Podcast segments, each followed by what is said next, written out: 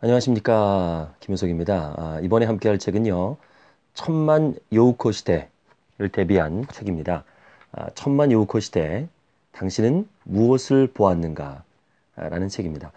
아, 저자는요. 2000년부터 삼성증권의 투자정보팀에 재직 중이었는데요.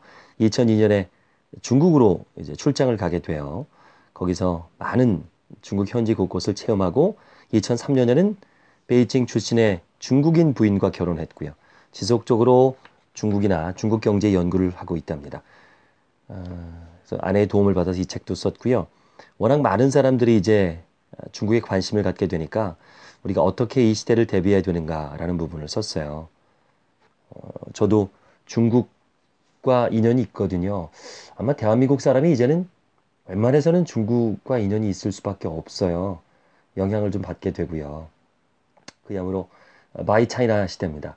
어, 뭐 제주도에 한번 가본 보시라면 분이라면 깜짝 놀랄 거예요. 엄청나게 많이 바뀌어 있다는 거. 어, 중국 사람들이 얼마나 투자를 많이 하는지. 또 해운대를 가면 엄청나게 큰 건물이 올라가요. 중국 자본 투자로. 어, 그것도 볼 수 있고. 또 명동에 가보면 또 얼마나 많은 중국인들이 있는지. 이런 부분들. 어, 우리가 중국으로 넘어가는 수요도 있지만 중국에서 들어오는 요우커. 어, 요우커라 그러는데 그걸요, 이제. 중국 소비자들 뭐 이런 사람들 이제 요우코라고 부르죠. 그래서 우리는 그 요우코를 통해서 중국 소비의 실체를 체험하고 있습니다. 거기에 대해서 우리는 어떻게 대비해야 되는가, 또 어떤 이득을 얻어야 되는가, 또 거기에 대한 그림자는 무엇인가라는 게 이 책에 아주 자세히 써 있고요. 각종 데이터를 통해서 어, 또 증명하고 있습니다. 2014년에 한국을 찾은 요우코 얼마나 되는지 아세요? 600만 명입니다. 600만 명. 돈은요, 14조 원에 달하는 돈을 썼어요. 한국에 와서. 그 돈이 다 뭐 우리나라의 수입은 아니에요. 왜냐면 중국 사람들이 와서 또 투자해서 가져가는 게 있기 때문에 우리가 LA를 가도 LA 또 교민들이 있는 것처럼 중국 사람들은 중국 사람 생각이 편하잖아요. 벌써부터 그 요코의 구매를 노려서 중국인들이 또 와서 장사를 많이 합니다. 지금 뭐 어디서나 이 요우코 모셔가기 어, 혈안입니다. 어, 돈 냄새 하나 기가 막히게 맞는 중국인들은 어, 요우커들이 한국에서 가장 돈을 많이 쓰는 분야에 어, China money를 쏟아붓고 있습니다. 관광, 레저, 문화, 엔터테인먼트, 쇼핑. 어, 예를 들어서 요우커들이 즐겨 찾는 제주, 인천 등지의 호텔, 리조트, 카지노, 면세점, 여행사들을 직접 운영하거나 개발 사업에 나선 중국인들이 많아요. 중국 최대 규모의 여행 업체도 한국 시장에 진출을 했고요. 패션 업체와의 인수합병 M&A, 지분 투자도 활발하고요. 요 그들의 인기 높은 유화동 브랜드인 아가방, 뭐 패션 브랜드 BNX 중국 기업에 인수됐네요. 어, 중국 시장에서 성공 신화를 쓴 이랜드와 투자 MOU를 맺기도 했고요. 또 2014년 한류 열풍을 일끈 배우 김수현의 소속사인 아, 키이스트의 지분 인수권도 있었습니다. 대개 100억 원 이상 투자권만 2014년 한 해 10건에 달합니다. 이제 요커는 우리 경제의 변수가 아니라 상수가 된 모습이에요. 그래서 우리가 이런 요커의 행렬, China money를 어떻게 이해하고 수용할 것인가 고민해 볼 때입니다. 아, 요커 시장이 대기업만의 잔치나 대기업만의 독식 무대 같아 보이지만 이 안에서 톡톡 튀는 아이디어로 요커 비즈니스에 성공한 그런 사례도 이 책이 있고요. 아, 그러니까 짜이서울 이경준 대표 얘기도 이 책이 있습니다. 또 요커 타깃인 게스트하우스 스타 호텔의 박현민 대표, 중국인이 고객 1위가 된 한국의 beauty commerce 브랜드인 미미박스 하형석 대표, 한류 붐을 이끈 한국 아이돌 스타들의 사진과 기사, 스케줄 정보를 스마트폰으로 전송하는 마이돌 이진열 대표 이런 사람들이 있어요. 이들 공통 분모는요. 단순하게 돈을 버는 돈벌이로 요코를 보는 게 아니라 어, 완벽하게 자신의 업무에 대해서 이해를 했고요. 또 전문가가 되기 위해서 노력을 했고요. 또 중국인의 눈으로 바라봤고요. 또 중국인들을 동반자로 생각하고 상세게 나갔습니다. 중국인들의 지갑을 여는 자가 흥한다라는 말이 있습니다. 국내에서의 요코 비즈니스 시대로 패러다임이 바뀌어가는 현실은 부정할 수 없거든요. 이제 천만 요코 그들이 원하는 것이 무엇이며 천만 개의 지갑은 어디서 열리는지 살펴볼 때입니다. 자, 요커에 대해서 중국어로는 이제 여행객이라는 뜻이에요. 여행객, 요커. 어, 흔히 요커로 표기하지만 유커라고 표기하기도 하고요. 여기서 나오는 이제 용어 중에 inbound라고 있습니다. 외국에서 국내로 들어오는 것을 말하고요. outbound는 국내에서 외국으로 나가는 것을 말합니다. 용어를 이해하시면 되겠어요. 자, 요커는 2008년 중국의 해외여행 붐이 시작되면서부터 폭발적으로 늘었어요. 어, 2008년에 4천만 명 수준이었던 게 2014년에는 2.5배 증가한 1억 명을 돌파했고요. 최근 5년간 연간 16.5%에 달하는 성장률을 기록하고 있습니다. 워낙 뭐 인구가 많아서 그렇지만 1억 명이라는 사람이 해외여행을 간다. 야, 이것도 역사상 최초일 뿐더러 또 전 세계로 가고 있어요. 그 7천 달러의 소득 마법이라는 게 있네요. 경제학에. 어, 2015년을 바라보고 있는 중국은 어, 소득 수준의 마법을 통해서 강렬한 해외여행 붐을 예고하고 있습니다. 중국은 1년간 벌어들이는 1인당 평균 소득은 6,800달러입니다. 어, 중국인들의 소득 수준은 한국의 이제 3분의 1밖에 안 되는데요. 폭발적인 해외 여행 붐을 일고 있는 것은 이 소비학자들의 그 3,000달러에서 1만 달러 구간에 소비의 마법 구간이라는 정의 때문에 그렇대요. 그러니까 우리나라도 94년에 86년부터 94년간 요때 한 8년 정도 어, 소득 마법의 소득 구간을 통과했어요. 정확하게 이 시기에 우리도 자동차 보급붐이 일어났고요. 해외 여행자 수는 46만 명에서 300만 명으로 7배나 증가했습니다. 중국은 현재 소비학적으로 본다면 대한민국의 1990년대 초에 경험한 것들을 그대로 답습하고 있는 거죠. 예상할 수 있는 거예요. 한국 대 중국에 대한 해외 여행자 증가 추이, 어, 소득 수준별 이 그래프가 있네요. 그러니까 지금 중국은 어, 마법의 소득 구간 지점에 서 있는 겁니다.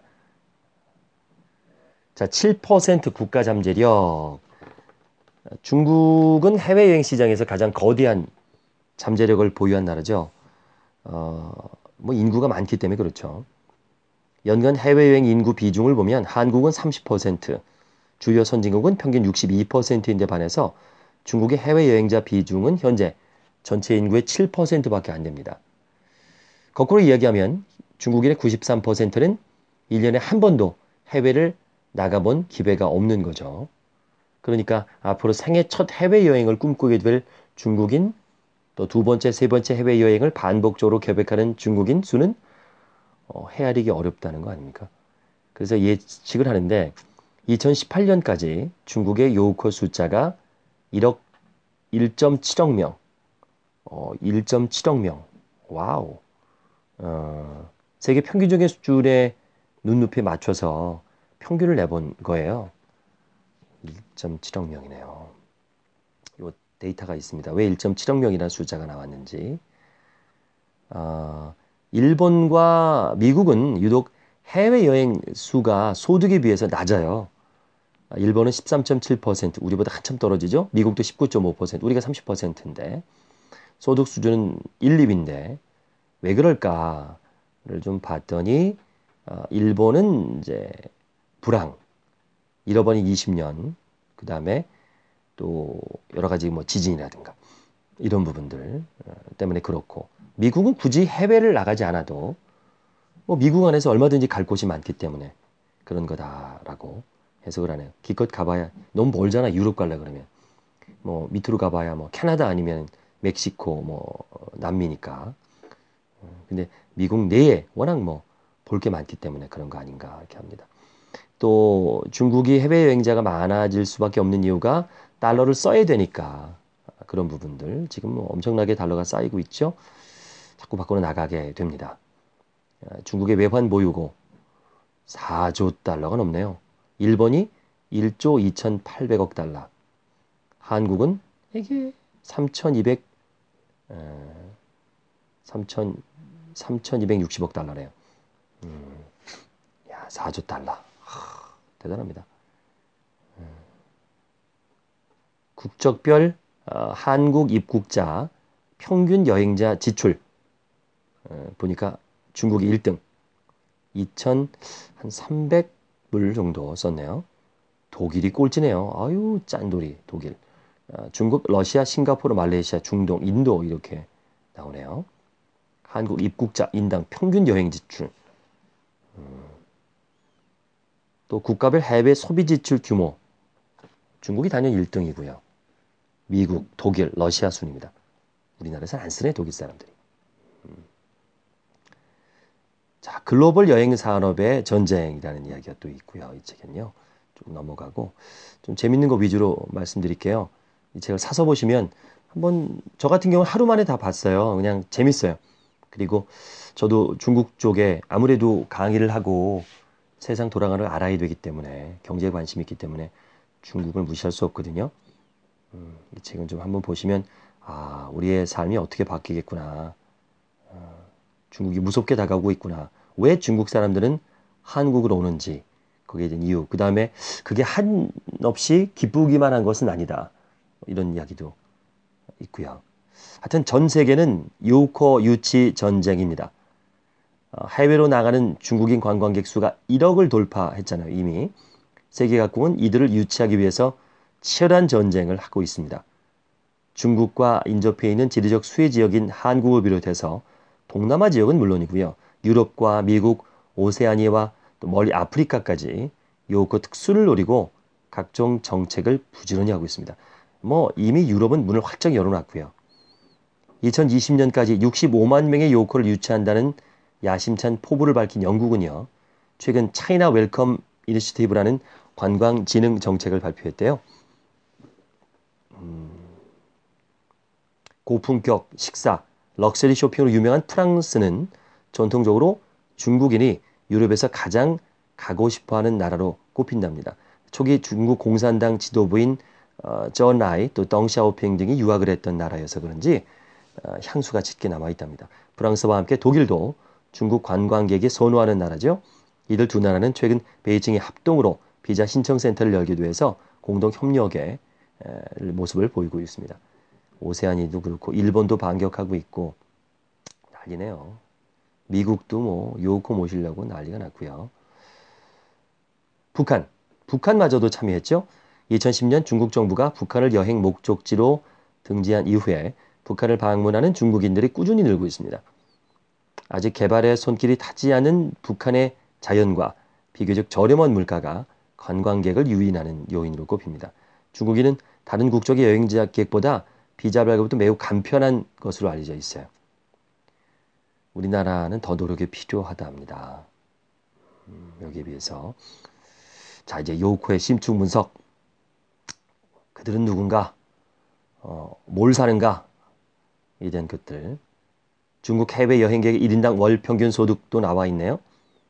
어, 1인당 평균 월 소득은 어, 약 200만 원이 조금 넘는 수준입니다. 우리나라의 소득으로 하면. 그러니까 중국의 중급 이상의 도시민의 평균 월 소득에 비해서 어, 3배 정도 많은 금액이죠. 또 도시에 거주하는 중국인의 월 가처분 소득보다 약 40만 원보다 5배 많은 금액을 쓰고 있습니다. Wow. 여기서 눈길 끄는 대목은요. 유럽이나 미국 등지로 여행을 가는 중국인의 월 평균 소득은 한국이나 일본, 동남아시아 지역으로 향하는 중국인보다 높다는 사실입니다. 아무래도 그렇겠죠. 멀리 가게 되면 비행기 값도 비싸고 그러니까. 음. 자, 연령대를 보면요. 단체 여행객의 평균 연령은 46세 이상이었고요. 이들의 평균 월 소득은 약 140만 원으로 나타났습니다. 어, 이들은 평생 한 번 해외여행을 경험했거나 2, 3년에 한 번 해외로 나간다고 응답한 부류입니다. 어, 이와 달리 개인 여행을 즐기는 요코는 약 176만 원이 넘는 사람들입니다. 아무래도 어, 개인 여행하는 분들은 더 소득이 높네요. 단체 여행광이 좀 저렴해 보이죠? 결국은 바가지를 쓰지만. 쭉그 통계들.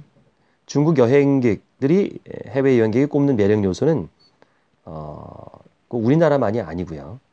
이 사람들에게 는 평균적입니다. 아름다운 자연 경관이 이르네요. 고유한 문화, 유구한 역사, 맛있는 음식 이렇게 되어 있네요. 자, 지역별로는 중국인들은 왜 해외여행을 갈까? 한국, 일본은 맛있는 음식, 합리적인 가격, 저렴한 상품, 최신 유행 의류. 동남아시아는 합리적인 가격. 미국, 유럽은 유구한 역사, 독특한 문화, 안락한 환경, 기념비적인 건물들, 수많은 박물관들. 자, 13억 소비자들. 중국에 대한 이야기 나옵니다. 부의 확산. 그들은 어떻게 돈을 벌었는가? 아, 중국 정부는 이제 더 이상 가난한 중국은 없을 거라고 선언했죠. 전 세계에서 가장 많은 외환 보유고를 갖고 있잖아요. 최대 채권 국가 4조 달러, 전 국토를 소유한 부자 국가, 토지 평가액의 20조 달러. 중국이 결국 민진 국퇴, 어, 민생을 살리고 국가가 양보한다라는 것을 선언한 겁니다. 부를 국민에게 돌려주는 전략은요. 정치적 안정, 내수 시장의 성장, 투자에서 소비로의 전환을 위해서 매우 유용한 겁니다.